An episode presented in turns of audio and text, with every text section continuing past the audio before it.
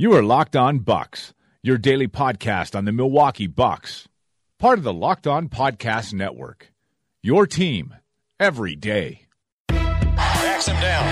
Giannis into the lane. Giannis spinning, fading shot, up, done for Giannis at the buzzer. Bulls win it.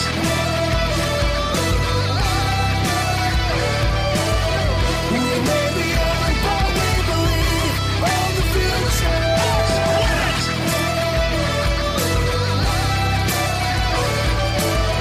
We may be only, but we believe on the future.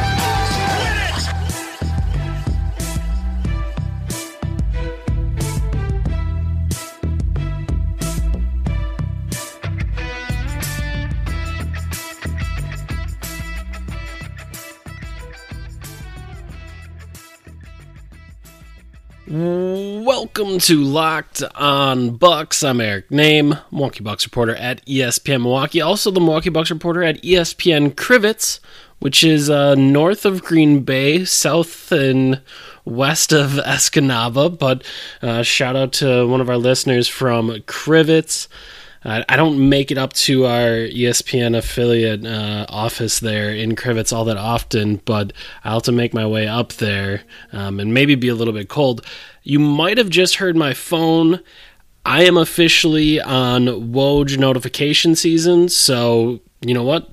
You're just going to have to deal with my phone being on, because that's going to kind of be how all of this this time of the draft and of everything getting ready to go is. That's how this works. So we are officially on that time of the season where I am not going to turn off my phone while recording the podcast, and that might mean I have to do some editing, but whatever. The phone will remain on, and hopefully it's on for all of you as well. As you hopefully at this point have Woj notifications on your phone, you might want to have Shams notifications on your phone as well, so just be ready for that, because anything can happen, and we've started to see some of that action already today. What I want to do tonight, obviously no Frank with me. I had mentioned that on yesterday's podcast, but I sort of wanted to think through a couple of different things with this draft. The first one was going to be second rounders, buying a second rounder, because we had a little bit of action with that tonight, and I kind of want to think through that a little bit. And then generally just the idea of trades and what the Bucks could be after, teams that, you know, might have some interest in moving up or down, and kind of how all of that could affect the Bucks. So that's kind of be what we end up going through here. And I guess we'll start with kind of the start of today, where you get a trade with the Charlotte Hornets and the Brooklyn Nets, and it's largely a salary dump, and just kind of a strange one, where Charlotte sends Dwight Howard to the Brooklyn Nets for Timofey Mozgov, and essentially the Nets save $17 million in the 2019-2020 season, so not this upcoming season, but the season after that, and that can obviously open up some money for them, and Charlotte, that takes them out of the luxury tax. And I guess one thing I'm just sort of interested by is what that means for Charlotte. What does that mean Charlotte is looking to do in this draft, in this offseason? Because obviously Kemba Walker is someone that I've talked about being, I mean, one of the best fits at the point guard position for the Bucks. Outside of Steph Curry, I'm not sure that there really is one better with, as you all know, the pull-up three. I just think it's a hugely important skill in the modern NBA. You need to have a pick-and-roll creator that can use that weapon, and Kemba Walker would be one of those people. And I guess I'm just curious to see what this means for Charlotte. Where does Charlotte actually want to go from here? Because as I mentioned, they're underneath the luxury tax now with that trade. So if that was Mitch Kupchak's only goal, okay, then they're good to go, and they can kind of keep moving throughout the offseason, and they should be fine. But maybe that's the start of some larger moves. Maybe this means that they will actually rebuild in Charlotte because they have some decisions to make next year with Kemba Walker. He has just 1 year left on his deal. They have to make a decision. Do you max him? Do you not max him? Obviously, all of these same things came up when we kind of went through the fake draft exercise that I had done earlier this year where I traded for Kemba Walker as the fake GM of the Milwaukee Bucks. Frank and I had a discussion about how much would you pay him and how does all of that work. So I think they're a really interesting team to sort of look at in all of this and attempt to figure out exactly where they could be moving, what they could be doing, and how you attempt to kind of get a better idea of that. Just because I don't know that we actually know what their goal is, and they are a team that could move around a little bit and shake things up. And it's sort of tough to know what they're going to do, and they could kind of shake things up a little bit because they do have the 11th pick of the draft. And as you kind of go through the draft, the prospects, I feel like that 11 and then 12 and 13 with the Clippers is kind of the zone to me where things can start to get interesting for a second time. Because I think at the top of the draft, you have the Kings, and the Kings are always, the Kings are going to Kang. So that they're always going to do that. And then I guess you don't really know kind of where Michael Porter Jr. goes. Does he go closer to 4 or 5? Does he end up going to the Bulls at 7? Does he fall even further than that? I think that gets you through the top 10, and then I just think that the draft kind of swings in that 11 to 13 range because you have to figure out what the Hornets are doing. What is their goal this offseason? Is that a pick that they want to make and hopefully use that pick as someone that can start their rebuild? Do they want to use that to move up or down? Do they want to use that to try to attempt to get rid of some more salary? How are they going to try to use that pick? So I think 11 is an interesting spot. And again, a spot that maybe could end up swinging the draft. Then I think as you look at kind of how this draft shakes out, 12 and 13, is really interesting with the Clippers because the Clippers are trying to move around. They are trying to move up, and they've tried to use 12 and 13 to move up, but it sounds like, 12 and 13 isn't quite enough draft capital to move up. So then does that become a spot where they actually do take those two picks and start getting a little bit of a base for their the new direction of their franchise? Or is that a spot where you split them up and try to package them with something else to try to make a move? And I guess if they keep both those spots, I think that's a really interesting spot for the Bucks because one, we don't really know what the Bucks are interested in. None of those draft workouts were public, so we can only kind of guess and think about players that might be in their range. But I think some interesting things have been happening as these last few days have shaken out. I think one guy that there's a big range on right now is Trae Young. Right now, the mock draft on ESPN done by Jonathan Givony has him all the way down to 12. And I think, that's a spot where if you're the Bucks, you have to be interested in trying to find a way to move up. And again, maybe that's 11, maybe that's 12, maybe that's 17, or excuse me, maybe that's 11, 12, or 13. Maybe it's one of those spots that you can move up and get Trae Young. But I think that's a guy that has a wide range. He's moving around quite a bit. I think another guy there, one that I've mentioned, and maybe a player that I like a little bit more than others, but I think Miles Bridges is really interesting there as well because he is another guy that really has moved around. I think he is someone that going into the year was, in my mind, someone that people saw as a top 5 guy, for sure in the top 10. And if he does start to fall, I think trying to figure out where that spot is and what those teams want there. As I said, I think Charlotte and the Clippers are the two spots, 11 through 13, where you really want to try to move in. And what I guess the question always is, on your big board, where do you think that value is, and where do you think you want to try to move up into one of those spots? And I guess one of the things that's interesting to me, especially with this Bucks team is, I think if you're going after a point guard, one, if it's the Hornets and, you know, they kind of want to clear space, well, do you take on one of their contracts? I'm trying to think. I think there's Zeller, Marvin Williams. Swap that for Eric Bledsoe and swap picks. Is that enough? Is that something that they want to do? Because it would take a year off of their obligations, whether that is Zeller or whether that is Marvin Williams. That would be a spot where you could sort of help them out if they want to move cap space. Or if either of those teams want a player and the player you're after is a point guard, does moving Malcolm Brogdon make sense? Does Brogdon in a pick make sense to move up those 5 or 6 spots? For me, I think if it's Trae Young, I think that's someone that might have generational scoring ability, generational kind of abilities as a playmaker as well. If it's him, I think Brogdon in 17 is well worth it. If you know Trae Young is the guy that you're going to be able to go up and get. For Miles Bridges, I don't know if I would be quite as confident. And I guess you just kind of have to see there. And again, we don't know how far anybody falls, but again, Denver at 14, that's a team that has been looking to make moves as well. So maybe there's someone that you could get a pick from. 15, the Wizards have been rumored as a team that wants to move their pick. 16, the Suns are a team that has been rumored to want to move their pick. And then at 17, the Bucks have been rumored, or I shouldn't even say rumored. John Horst mentioned yesterday that they'd be open to trading their pick, whether that's up or down, or, you know, for players. So I think all those things are within play.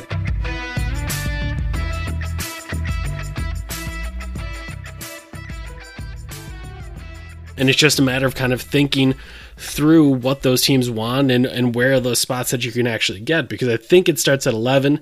You know, at 10, the Sixers do have a ton of picks, but my guess is, you know, they're trying to package those together to get better picks, not move down and get more picks. So I think they might be out, not a team that you could really work with. The Knicks are a team that's thinking about possibly trading up. And maybe they move into that 4th spot with the Grizzlies that were looking to move down. And it's funny, as you go up and down this draft, we just started at 11 because I thought that was a logical spot where, you know, that might be in your team calculus when you would think about moving up to get certain players. But as you go up the draft, the Cleveland Cavaliers, could they move their pick? Absolutely they could. The Chicago Bulls, does anyone know what they're going to do? I don't know. It's going to be tough to kind of figure that out. The Orlando Magic, they're trying to move up. So I just think there's this massive chance that we see a crazy, crazy draft night. And I know anytime a trade happens, and even the Dwight Howard trade this morning started to make Bucks fans think, well, should the Bucks have gotten involved in that? I think throughout tomorrow night, and maybe it'll start during the day, maybe it'll start in the morning, who knows? Whatever that is, I think you're going to hear a lot of Bucks fans asking, should the Bucks have been involved in that? Should they have found a way to, you know, trade up, trade down, trade for a player? How should they be valuing this draft capital? And I think it's going to end up being kind of a crazy night. So that was, to me, that's kind of the move up possibility, but I do think the possibility of moving down is, to me, just as likely, because if you look at this draft, I think I feel pretty confident about the first 13, 14 prospects, but once you get to 14, 15, I think some questions start to happen. You start to wonder exactly how much difference is there. Let's say currently in the draft or the mock draft done by Jonathan Givony at ESPN, 16 Phoenix Suns, Aaron Holiday. Now, if you scroll all the way down to, let's go all the way down to 30, the rest of the first round, 30 is Jalen Brunson. Now, is there an appreciable difference between Jalen Brunson and Aaron Holiday? I don't know. They are both of the older type. They are both, older players, 21.6 years old for Aaron Holiday, 21.7 for Jalen Brunson. Brunson was on a proven Villanova team. Aaron Holiday has been on some good UCLA teams. And I just think when you try to parse all this out, I think there's a lot of a lot of similarities between a number of the players between 15 and 30. I don't know if there are guys that are no doubt better than those other players. I don't know if there is another tier in between that 15 to 30 range. I think a lot of teams would say all of those players are pretty similar. And I think you're attempting to figure out which things, which potential weaknesses you're most comfortable with as a team, because when you look at some of these guys, all of them are going to have question marks. Some of them might be a little bit on the older side. Some of them might be a little bit less athletic than you want them to be. Some of them might, have questions about the competition they played, whether that's some of the high school guys, whether that's some of the European players. Maybe you have some questions about that. Maybe there's size questions. There's a reason that these guys aren't lottery picks. So why are they falling in the 15 to 30 range as opposed to the lottery spots? And it's going to be because all of those people, all of those prospects have question marks. And like I said, I just think it's going to end up being what you're most comfortable accepting. What are you comfortable with believing, okay, this might be a potential weakness? Either you believe we can improve that weakness. Maybe it's a jump shot. Maybe it's a guy like Troy Brown where you think, you know what, we're going to be fine. We can figure out a way to make that guy's jump shot work. Or, maybe it's someone's undersized. They just don't have the size that you think you need to play whatever position is, whether that be point guard, whether that would be power forward, center. If you have some of those questions, I just think that 15 to 30 range is a spot where I don't know if you feel extremely confident that when you get to that spot, this guy is undoubtedly better than whoever else is in that range. You might like certain guys, but I don't think there's another tier that exists within that 15 to 30 range. I think there's a number of guys that have a chance of being good, but it's just a matter of attempting to figure out if you know what that guy is. So I think the possibility of the Bucks trading down, especially because they don't have a second round pick at this point, I think it's very possible. And I think it's a very interesting situation because they very well could move down and, get that second pick and then also get someone that they may or may not like, that they may really like with that pick. Again, maybe you move down and you get someone you don't like quite as much, but I doubt that because otherwise you wouldn't move down. But as you're thinking through all of this, I just think there's massive potential for people to move all over this draft, and I think that's probably going to be how it plays out. And, maybe I'm wrong and nothing really moves and no one really does a whole lot, but it just seems like everyone feels that way and is very curious about what is all going to happen there. So we'll have to keep an eye on that. Another move that happened tonight that I wanted to talk a little bit about was the first trade that we've seen of a second rounder, and it's the Lakers grabbing the 39th pick from the Sixers, a team that, as I already mentioned, have a bunch of picks. They grabbed that 39th pick, and the Lakers are sending its second round pick, which comes from the Bulls next season, and cash. So this is an interesting spot because in response to it, Jonathan Givony actually mentioned that he's not sure teams are going to be as willing to sell picks as they have been in the past because of what happened last year. He said that because Chicago sold that pick and the Golden State Warriors were able to get Jordan Bell, that it was such a public, such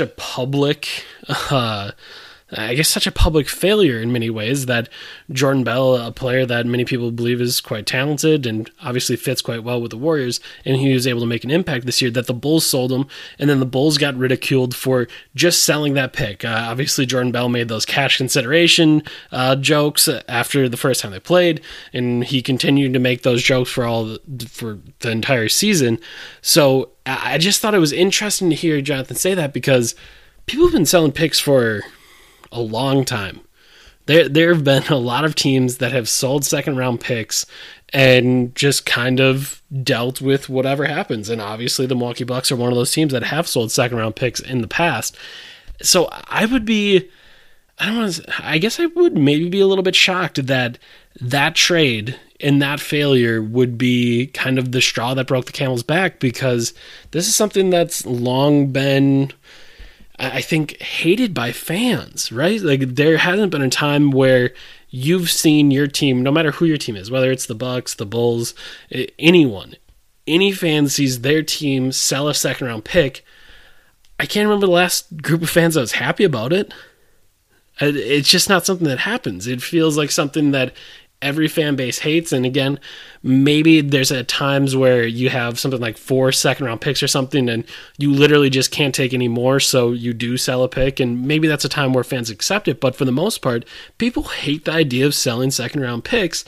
And it would just be so weird to me that that was the one that did it. That at that point, now teams are not willing to outright sell their picks after what Chicago did last season, as Jonathan Givony kind of reported. It would be really fascinating to me to see that actually be the case, but maybe it is. So we'll have to keep an eye on that, but maybe that means the Bucks really do feel like they need to move down from 17 to a little bit a lower spot, whether that would be in the high 20s and the low 20s, whatever that may be. There are teams within there that might be willing to move around a little bit. Maybe the T-Wolves are a team that will move around a little bit. Maybe they are a team that believes they can target someone a little bit higher at 17.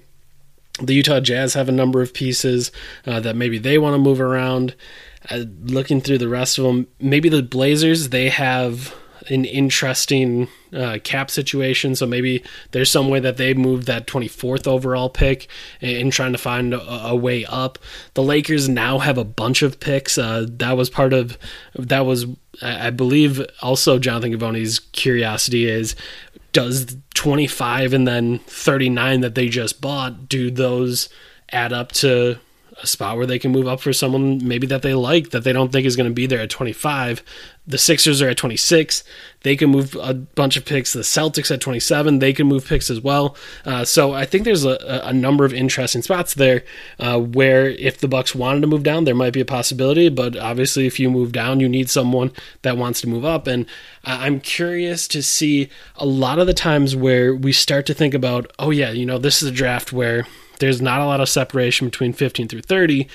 And you think, well, if that's the case, just move down, get the guy that you want at 23, and get something from the suckers that want to move up. Well, if you're one of the suckers that wants to move up, why move up? If you don't feel there's all that much separation, why don't you just stay at 23? So I think those are the two kind of competing ideals that are going to happen during this draft. Is a bunch of people are willing to move their picks, are willing to make moves, are willing to try to, sit it out. I shouldn't say sit it out, but just sit back and let someone that they are comfortable with fall to them. And maybe there's 6 or 7 guys on that list. And if they get one of them, that's fine. But at the same time, if you believe in those 5 or 6 guys, why do you try to move up? So I think that'll be one of the fun things that we see play out. Obviously, on top of all of this, you have LeBron, you have Kawhi, you have just all of those larger storylines as well. So I think there's a little bit of a chance that it is just a chaotic night on Thursday. And, maybe, like I said, maybe that starts on Thursday morning.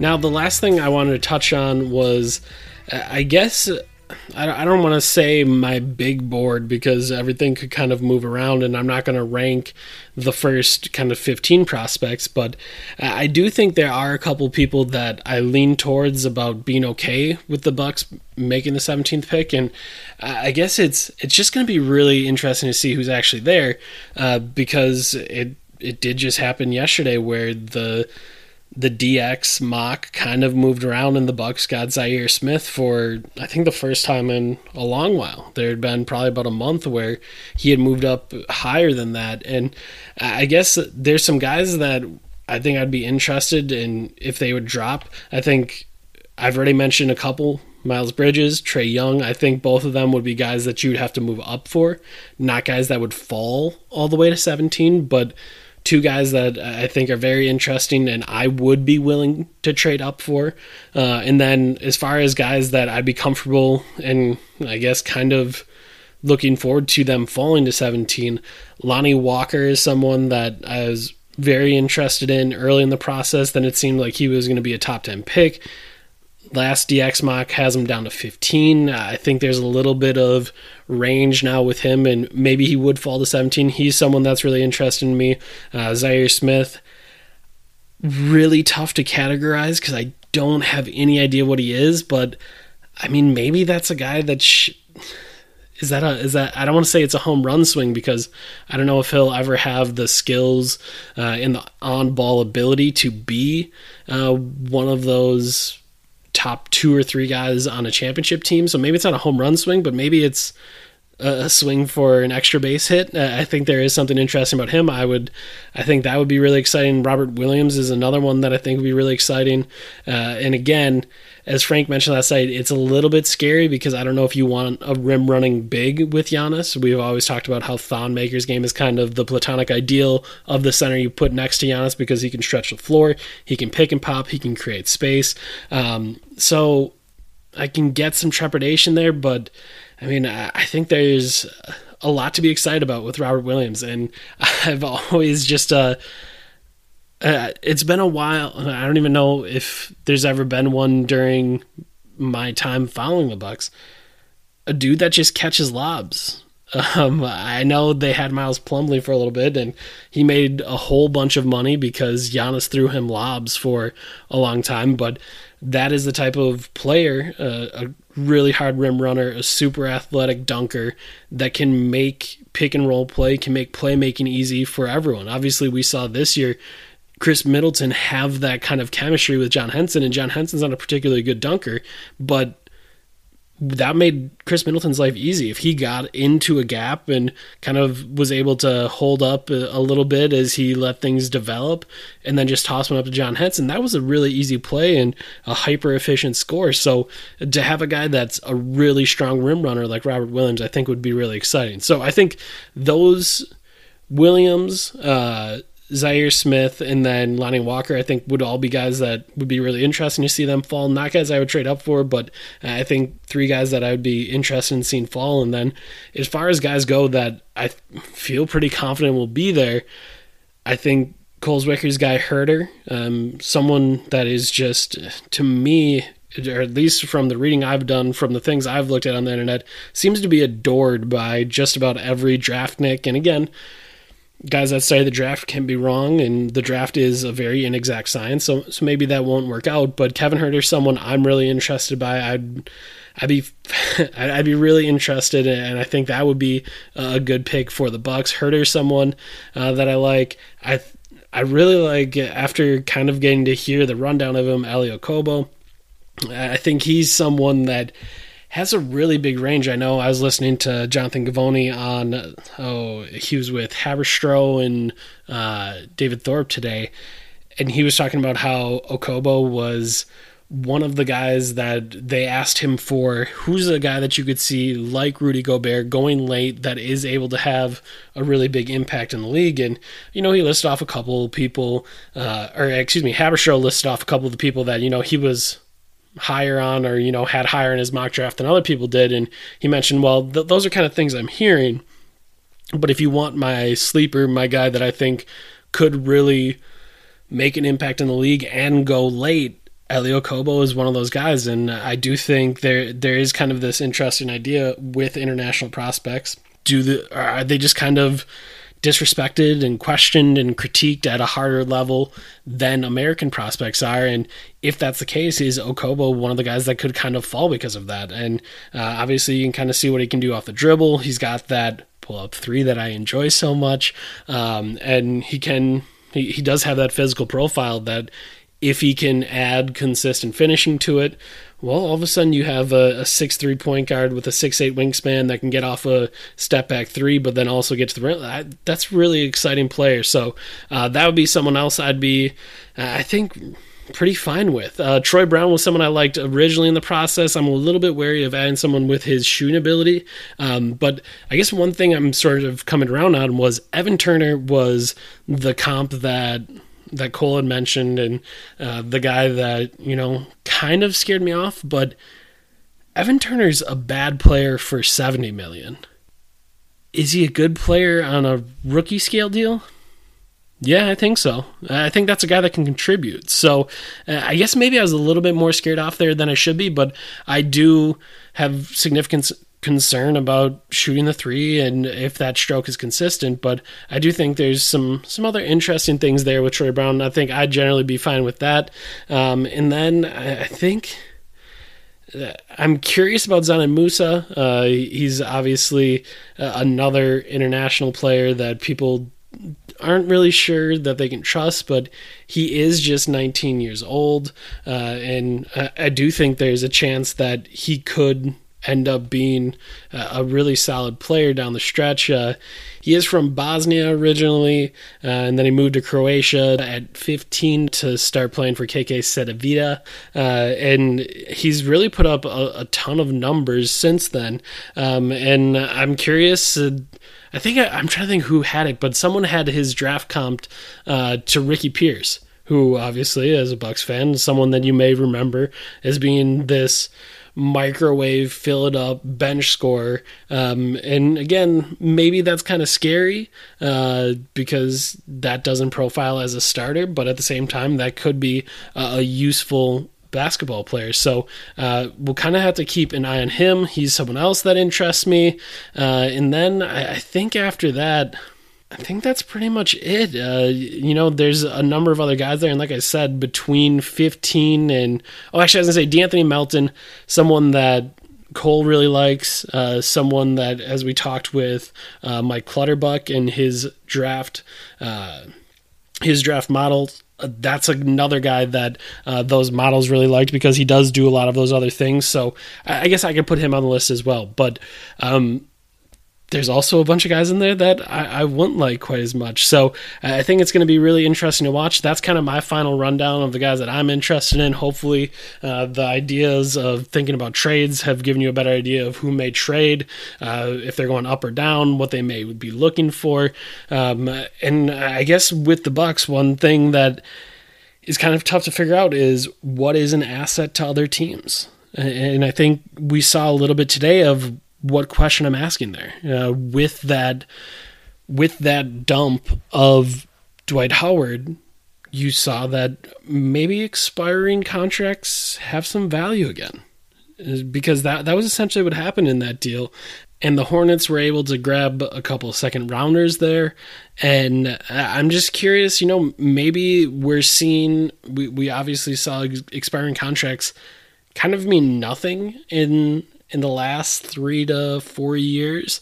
But previously, I mean, that was what you'd be talking about at the trade deadline. Who has the best expiring contracts to give up, because people are trying to create cap space and they're willing to give up picks for it. And we're able to give up actual kind of capital that you'd want for assets down the stretch. So I'm just curious to see if maybe we see, again, I don't know if I want to call that a comeback, but I want to see, you know, maybe that swings back into place, and maybe that is something that's valuable. And if it is valuable, the Bucks have a guy in Eric Bledsoe that does have a $17 million contract for next year. And obviously he's still very talented. We've talked again and again about the positive impact that he had on the Bucks last season.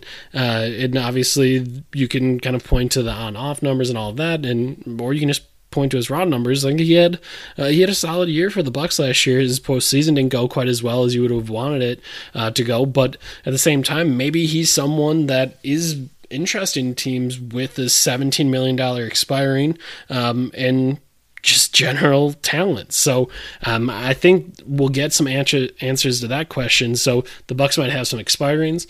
I think if you want to make a trade with Malcolm Brogdon to move up, I think he's a good enough piece and something that you could use to move up. So that might be interesting. And we're just going to have to see how it all plays out. But I do know that Frank and I will be back tomorrow. We will be ready to recap all of this and hopefully try to break down exactly what happened on Thursday night and kind of let you know what John Horst said after everything went down and what he thought of the pick, because I will be at the practice center to hear that from John Horst and Mike Budenholzer. So we will hopefully have all that for you as well, and that'll be a good way to get you through your Friday. So we will have all that for you on tomorrow's episode. For Frank Mann, who'll be back tomorrow, I'm Eric Name. This has been Locked On Bucks. We'll talk to you tomorrow.